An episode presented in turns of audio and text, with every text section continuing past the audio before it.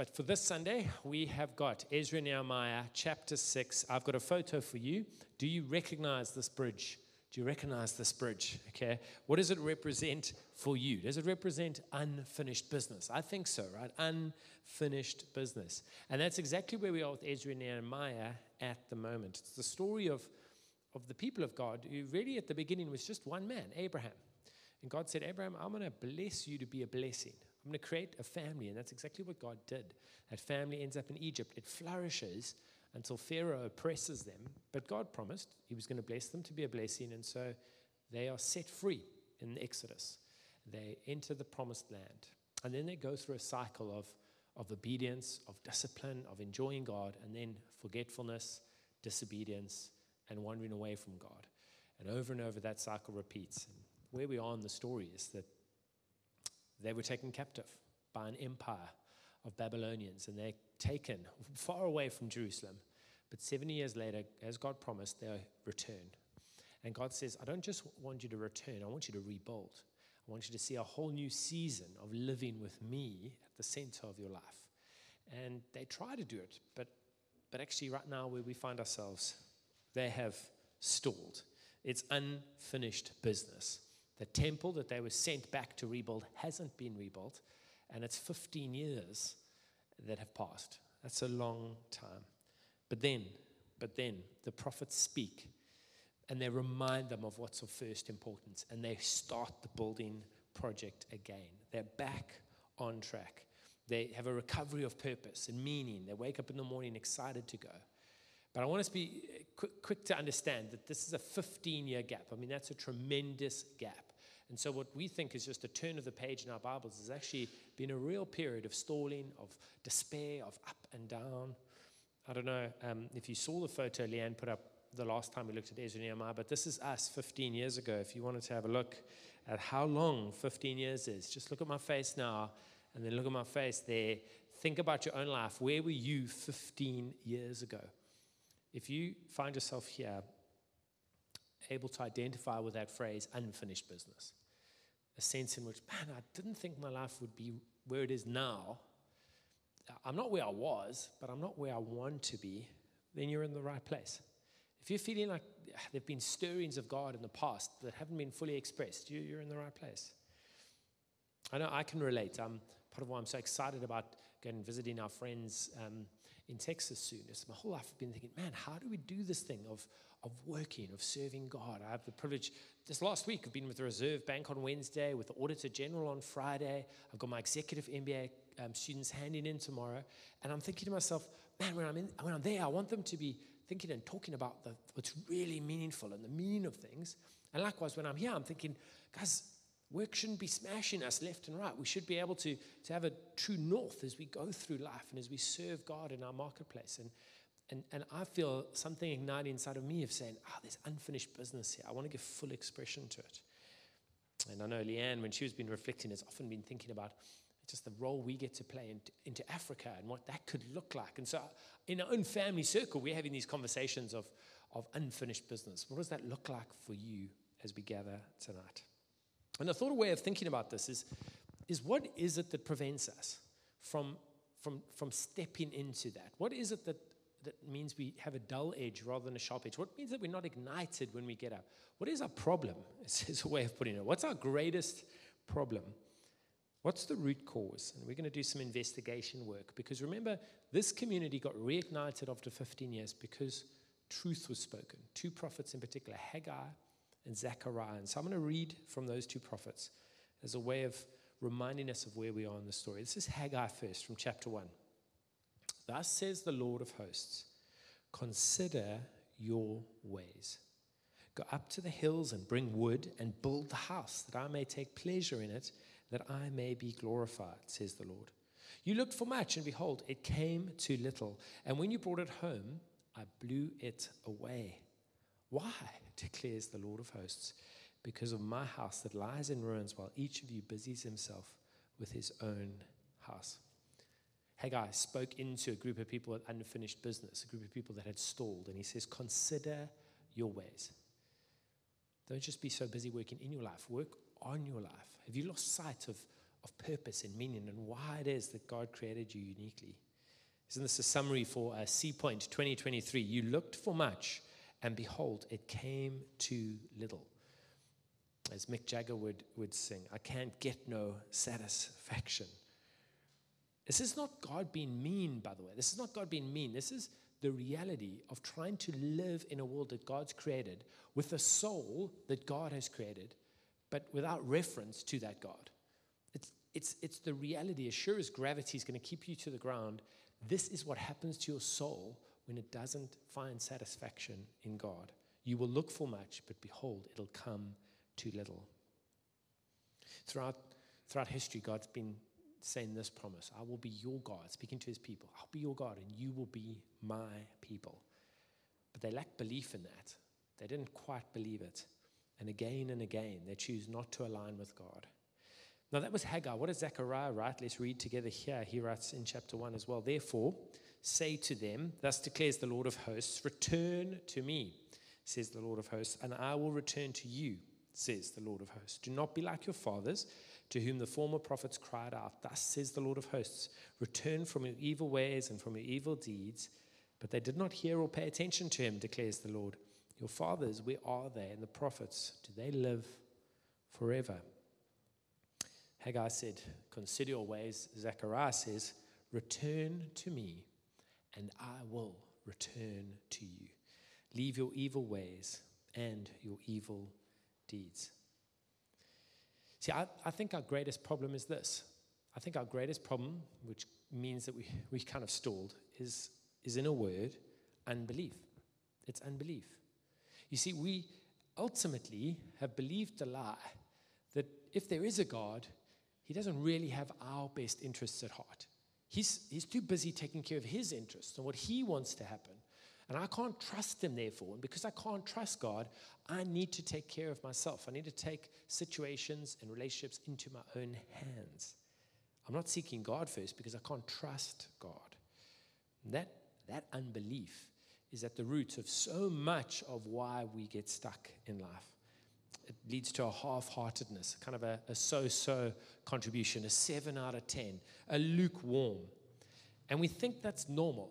It's as if we believe it's possible to be a little bit pregnant, right? You can't be a little bit pregnant. There's no such thing. And I've often thought that our biggest problem when you just see conflict and you see the craziness of what's happening every day, I've often thought our biggest problem is selfishness. And as Africans, this is a big temptation, right? You see what's happening, you think, okay, I need to insulate myself. I need private medical aid, private security, private schools, private this, private that, my own generator, my own water, JoJo tank. I mean, we, we've trained, and there's nothing wrong with that. But the problem is it can then get into our relationship with God where we're thinking, I can't trust anyone, including God, and I need to sort myself out. But you see, that selfishness or that self centeredness isn't actually the real root cause. The root cause is a disbelief in God, an unbelief in God, which then means we think we've got to take care of ourselves. But if we truly understood who God was and we saw Him rightly, it could change everything. Can I tell you that God looks at our hearts and our unbelief and He, and he thinks, this is a tragedy. This is a tragedy. I don't want you to be piggy in the middle. I don't want you to be lukewarm. I don't want you to have incorrect thoughts about who I am and my goodness. I don't want you to believe lies.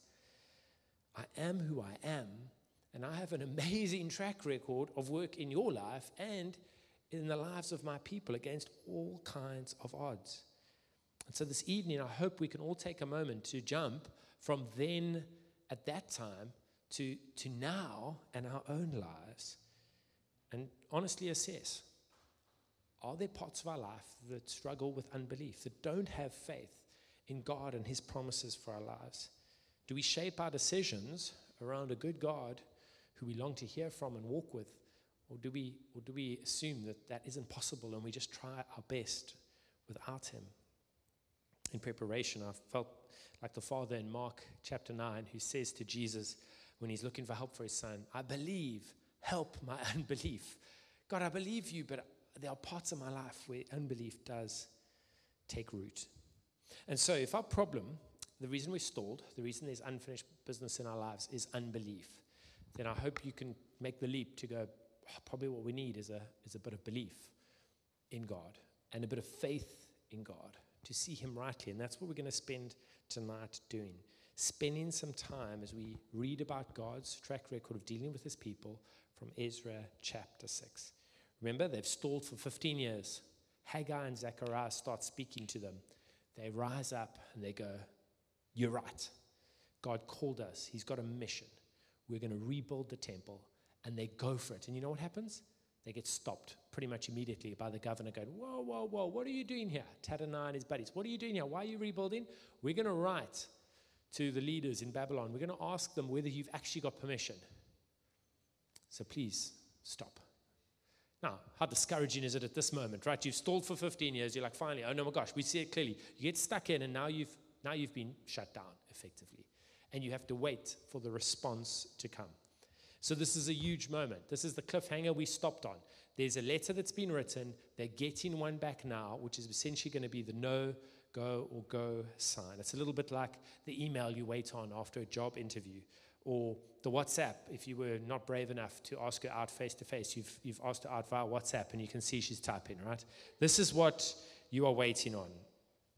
Ezra chapter 6, the reply is coming. Verse 1.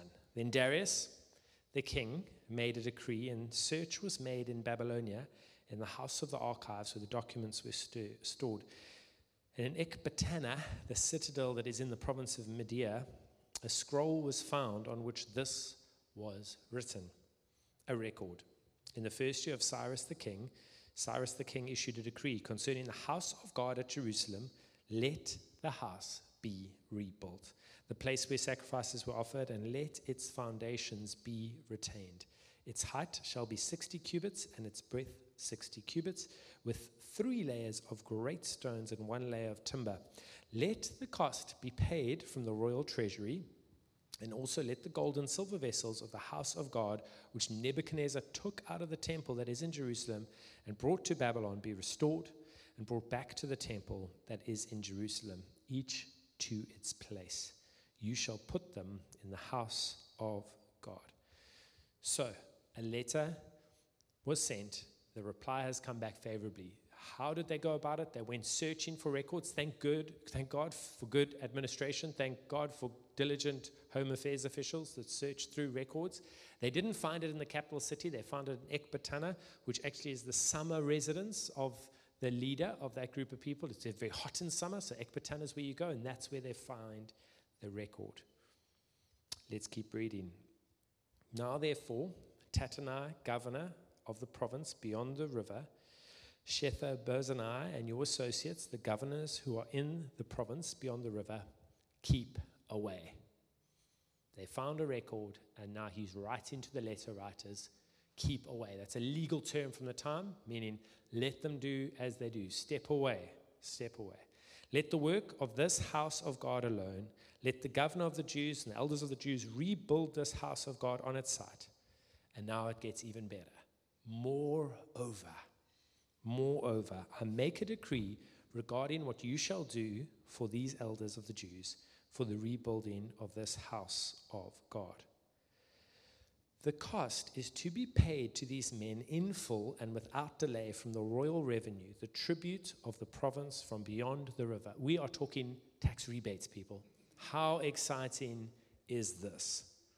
And whatever is needed, as a, as a finance person, how good is this? Whatever is needed, bulls, rams, or sheep for burnt offerings to the God of heaven, wheat, salt, wine, or oil, as the priests at Jerusalem require, let that be given to them day by day without fail. We're not talking once off, people, we're talking annuity income. This is the dream that they may offer pleasing sacrifices to the God of heaven and pray for the life of the king and his sons. This Darius is not a Christ follower, he's the leader of the Persians and Medes. They defeated the Babylonians, who remember had defeated the Israelites. So this is like the biggest fish that's gobbled up the other fish and the little tiny one that has been let free. And he's saying, I'm not going to be outdone by the generosity of this leader from generations ago. I want to splash grace on this myself.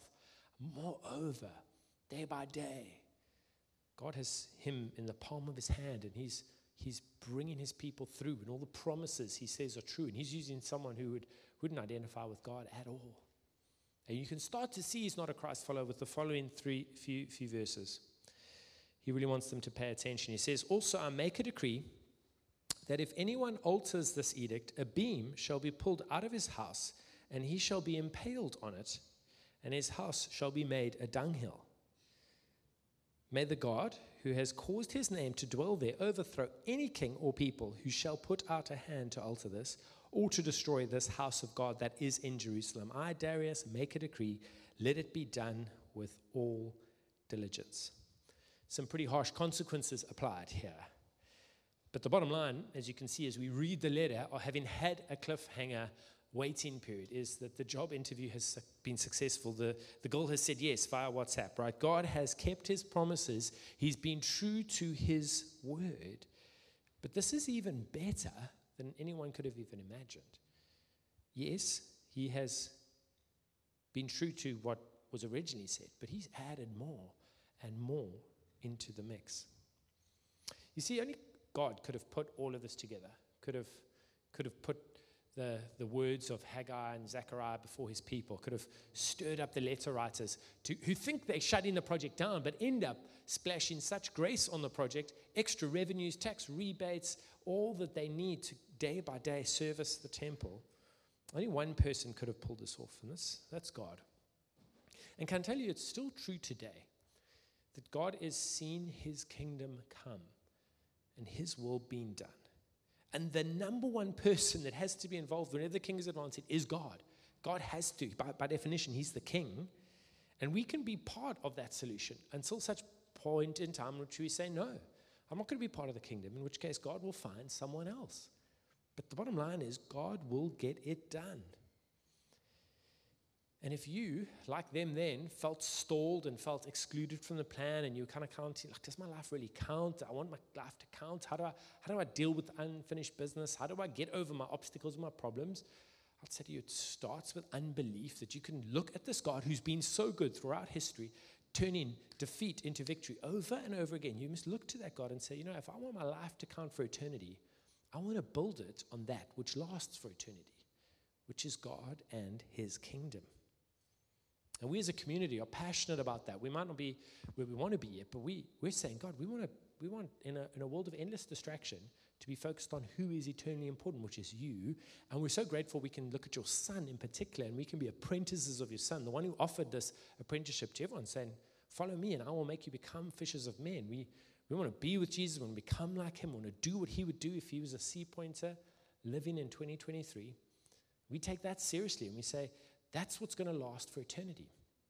Guys, as Africans, we can get distracted by trivial stuff almost on a weekly basis. If it's not stage eight load shedding, it's, it's Thabo Bester doing something. And we're all like, wow, this is amazing. And, and we lose sight of the call, not to unbelief, but to, but to faith in God. To be sure, like we're sure that we're sure that God is good and that He has this amazing invitation for us to be included in the building of his kingdom. And so, if unbelief is our problem, and we've just got a little glimpse of how good God's been to this people, can we see that this is the same God who's calling us to believe in him today? To discard lies about him and his generosity and his goodness and to replace them with truth. And so, for the rest of today, we're just going to read, continue to read the chapter and ask this question well, what does belief look like? If unbelief's our problem, what does the belief look like? what it would look like as we look at their lives to get a glimpse of the life of faith, to the life of belief. So let's keep reading from chapter 13. I mean, verse 13. Then, according to the word sent by Darius the king, Tattenai, the governor of the province beyond the river, Shetha and their associates did with all diligence what Darius the king had ordered. I think there was something about a beam that inspired them at this point. And the elders of the Jews built and prospered through the prophesying of Haggai the prophet and Zechariah the son of Iddo. They finished their building by decree of the God of Israel and by decree of Cyrus and Darius and Artaxerxes, king of Persia. And this house was finished on the third day of the month of Adar in the sixth year of the reign of Darius the king. Can you feel it? There it is. The temple has been finished. The people came back, and the temple has been finished. What does belief look like? What does a life of faith look like? Well, it looks like obedience. It looks like hearing from God, responding to God, and following through as God provides the means. As He splashes grace upon grace, as you do this, you walk with God in obedience. You see in, in, in verse 14, and the elders of the Jews built. They built, they rolled up their sleeves. Some of them would have been, Hey, I'm a perfumer. What have you got me doing here? Build, get going. All shapes and sizes. I'm gifted in this other area. Build. This is what we need right now obedience, uh, hard work, blisters on the fingers. There would be no temple if there wasn't hard work, if there wasn't obedience. And I've, I've had a had a chat in the morning to parents. I said, guys, you can't steamroll in front of your kids. You can't remove hard work from their lives and, and give them a whole bunch of excuses. So it doesn't matter what happens in life. They're armed with, ooh, here's an excuse rather than a solution to the problem. It's like, here, here, my, here my ready made excuses. My parents helped me my whole life to come up with excuses. You, I don't see a lot of parents here, so I'm going to skip over that little part. Uh, what I want to chat to is in particular young, young men or men kind of in their careers. And I know there are a bunch of people that are looking for work, and so there are all those disclaimers. But by and large, we're at an interesting point in history where uh, I remember at UCT, we actually had um, a practice of our top 20 at, at the CA exams. We would use a pink slip if it was mainly ladies who'd come in the top 20, and we use a blue one if it was mainly boys. And let me tell you, it slipped to pink and it never shifted from pink. It just stayed pink. And I think there's something in the, in the modern water and the way it's worked out that, of course, there are things that need to change gender wise. There are many things. But the one thing I think is quite clear is if you need a job done properly, someone's going to stay focused on task, someone's going to follow through, no one's getting distracted, you're probably looking at a young woman. This would be the one I'd want to do the job because the young men just sometimes can get distracted and, quite frankly, don't follow through. The new PS5 is out or something's happening and they fall by the wayside.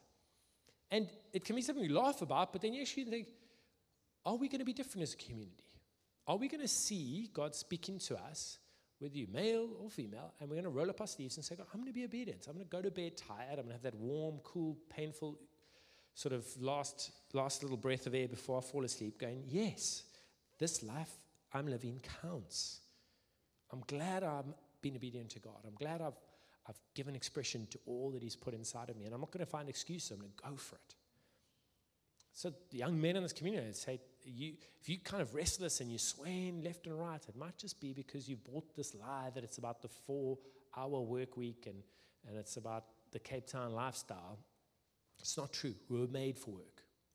But then at the exact same time, I know that there are young men in our community who have seen their identity shaped by who they are in the marketplace. And they've said, man, this is the one place I'm winning. This is the one place I'm doing well. So I've blasted through 50, 60, 70 hours. Travel's no problem for me. I can, you know, read my Bible on the plane. And, and, and suddenly a life has developed where an identity that should be secured by God has actually been secured in the marketplace. But here's the thing it's fragile, it's fleeting, it can be turned on and off depending on how the review's gone.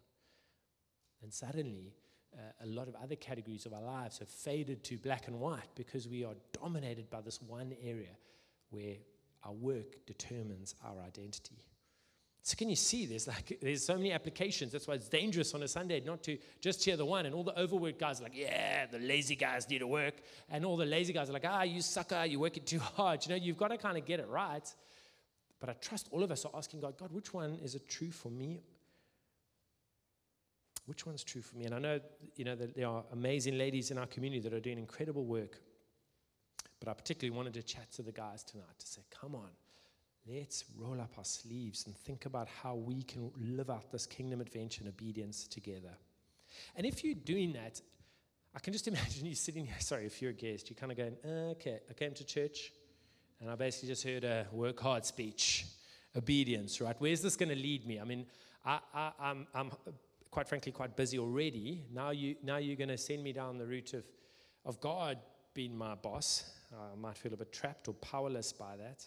Certainly, joy is going to leak out of my life. I, I, I want you to lean in to the next little bit. Let's keep reading. What would this life of faith look like? Verse 16. And the people of Israel, the priests and the Levites, and the rest of the returned exiles celebrated the dedication of the house of God with joy. They offered at the dedication of this house of God 100 bulls, 200 rams, 400 lambs, and as a sin offering for all of Israel, 12 male goats, according to the number of the tribes of Israel. And they set the priests in their divisions and the Levites in their divisions for the service of God at Jerusalem, as it is written in the book of Moses. What does obedience look like? Or what is, sorry, what does belief or faith look like? It looks like obedience, yes, but it also looks like joy. It looks like joy. It looks like the opposite of what you might think. But if you are doing what God created you to do and you're walking in the light with Him, joy is the result. You saw it there, how they celebrated the dedication of the house of God with joy. The whole point of coming out of captivity, of coming back and rebuilding the temple, wasn't so there's an architectural wonder. It was so that a people of the people of God could then place him freshly at the center of their communities, that his, his glory would be given primacy.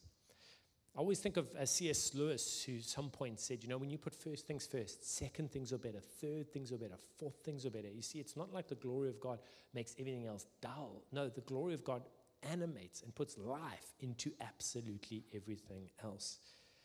A correctly ordered heart makes all the difference. It makes all the difference. Our life group yesterday went to the Stormers match. Amazing. Our kids running around. Woo. We lost. We lost. Now, an incorrectly ordered heart would have just been so sad. Like, why are you happy, kids? The Stormers lost, right? And, and you can feel disproportionate passion. Some of the language demonstrated was along those lines. But a correctly ordered heart says, hey, man, there's so much goodness around here. Look at us, all these families, all these kids, the lights, the stadium. Woo, this is incredible. Stormers isn't at the top three of my, my order of life's importance. Somewhere else down here in the entertainment category. And suddenly, what could have been a despairing moment is just like a, just a bit sucky. How many of us, have put things in the wrong order? And what should just be a sad moment becomes a despairing moment because we've got incorrectly ordered hearts. No, joy is the shalom of God, the peace of God, that wholeness, that completeness, that integration that just allows us to live life loving God and loving others. And so this evening, I ask you, what makes you joyful? What if you're really, really honest about that question and said, Paul, don't give me the Jesus answer that you know from Sunday school. What really makes you joyful? When do you really feel like, oh, it is well with the world? And I can only tell you that if it's anything other than just a realization of God's grip on you being more than your grip on Him, if it's not an understanding of God's completeness, His thoroughness, His overallness, the themes we've been talking about, that joy is going to be fleeting, any other joy, and it's going to be robbed from you at some point. You see, our faith in God is rewarded through tough times and good times with a sense of peace in Him. And as Job said, as we were reminded this Easter, I know that my Redeemer lives. I know that my Redeemer lives. So, Common Ground Sea Point, are we joyful people? Or are we just as moany and groany as everyone else in those WhatsApp groups? Do you know that as leaders, life group leaders and others, one of the questions I ask myself, uh, maybe not out loud, but something I'm asking myself is, is this a joyful person? Is this a joyful person? Is this someone who has seen who God is and is therefore joyful? Like that. I'm not talking about overcoming introvert personality types. Sort of, you can be joyful and you know, life of the party and joyful in the quiet type. I'm talking about someone who's just got a settledness around who who God is and what that means for their lives. So, what does belief look like? It looks like obedience. It looks like joy. And then the final question we ask ourselves is, well, how does this happen? How, how does a life of faith start to take shape? What's going on? That's the final part that we'll read together now. Verse 19, Ezra chapter 6. On the 14th day of the first month, the returned exiles kept the Passover. For the priests and the Levites had purified themselves together, all of them were clean.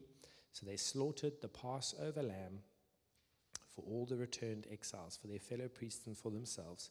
It was eaten by the people of Israel who had returned from exile, and also by everyone who had joined them and separated himself from the uncleanness of the peoples of the land to worship the Lord, the God of Israel. And they kept the feast of unleavened bread seven days with joy, for the Lord had made them joyful and had turned the heart of the king of Assyria to them, so that he aided them in the work of the house of God, the God of Israel. What does belief look like? It looks like obedience, it looks like joy, and it looks like returning to God often. returning to God often, being his apprentice, being, being in his presence. Do you see how the people did it? The first thing they did once they got the temple built up is they then celebrated Passover. They celebrated that, that incredible exodus out of Egypt, how with the blood of the lamb they were able to go free from, from captivity. They were able to live under God's smile as He led them by fire at night and by cloud by day. They kept that festival. And I'm sure something inside them said, hey, they were under slavery and they were set free. We've just come through seven years of slavery and we've been set free. You see, it wasn't a history moment for them, it was a real present, continuous of this is still God, this is still how He deals with His people, and this is our experience. And they were able to have the Passover lamb together, which of course was what made all the difference between those that were able to enjoy the Exodus and those that weren't. It was those that took shelter under the blood of the lamb that were able to be set free. And so they, they, they, they would have relived that moment freshly. And they ate it and, and reflected on it. They, they used all these markers and all these moments, not as some magical little symbol, but as a way of freshly declaring God's at the center and they want to be in His presence often. They wanted to return to Him often. They returned with their minds, they returned with their bodies and their souls, and they were stoking the flames of belief freshly. We want to do something of the same in a few moments when we respond with a communion meal. A communion meal which Jesus, on the last night he ate with his disciples at the Passover meal, redefined the, the, the Passover meal, redefined the, the, um, this unleavened bread festival. He took bread and he broke it and he said, Hey, you've always thought that was the bread from Egypt that they made under toil and bitterness. No, no, th- this bread actually was pointing towards my body, broken for you. And, and the cups that they drank, the cups of sin, and all the ceremonial four cups that they drank, I, I want you to drink only one cup, and that's my body, my, my blood, sorry, poured out for you. And they would have looked around, they would have gone, Jesus, where's the lamb? Like, that's the best bit, right? like, there's the lamb. And Jesus, of course, was saying, I am the lamb. I'm the one slaughtered for the sins of the world. My body is going to be put up on a cross. And all men and women for all time can say that their sins have been placed on that lamb and that they can walk justified and set free because of what I've done once. So there's no need to keep serving lamb. And that's very sad for all of us as we come to communion. But it is incredibly vivid for us to get into the shoes of those disciples and to think, what a good God. What an unbelievable God. And so faith looks a lot like getting with that God often and saying, I want, I want to believe that you are who you say you are. I want to study your life so that I, I fully get it, that I get it, that I get it. That I'm not going to be underworking or overworking because I'm, I'm just seeing you and I'm obedient to you, and joy is the result.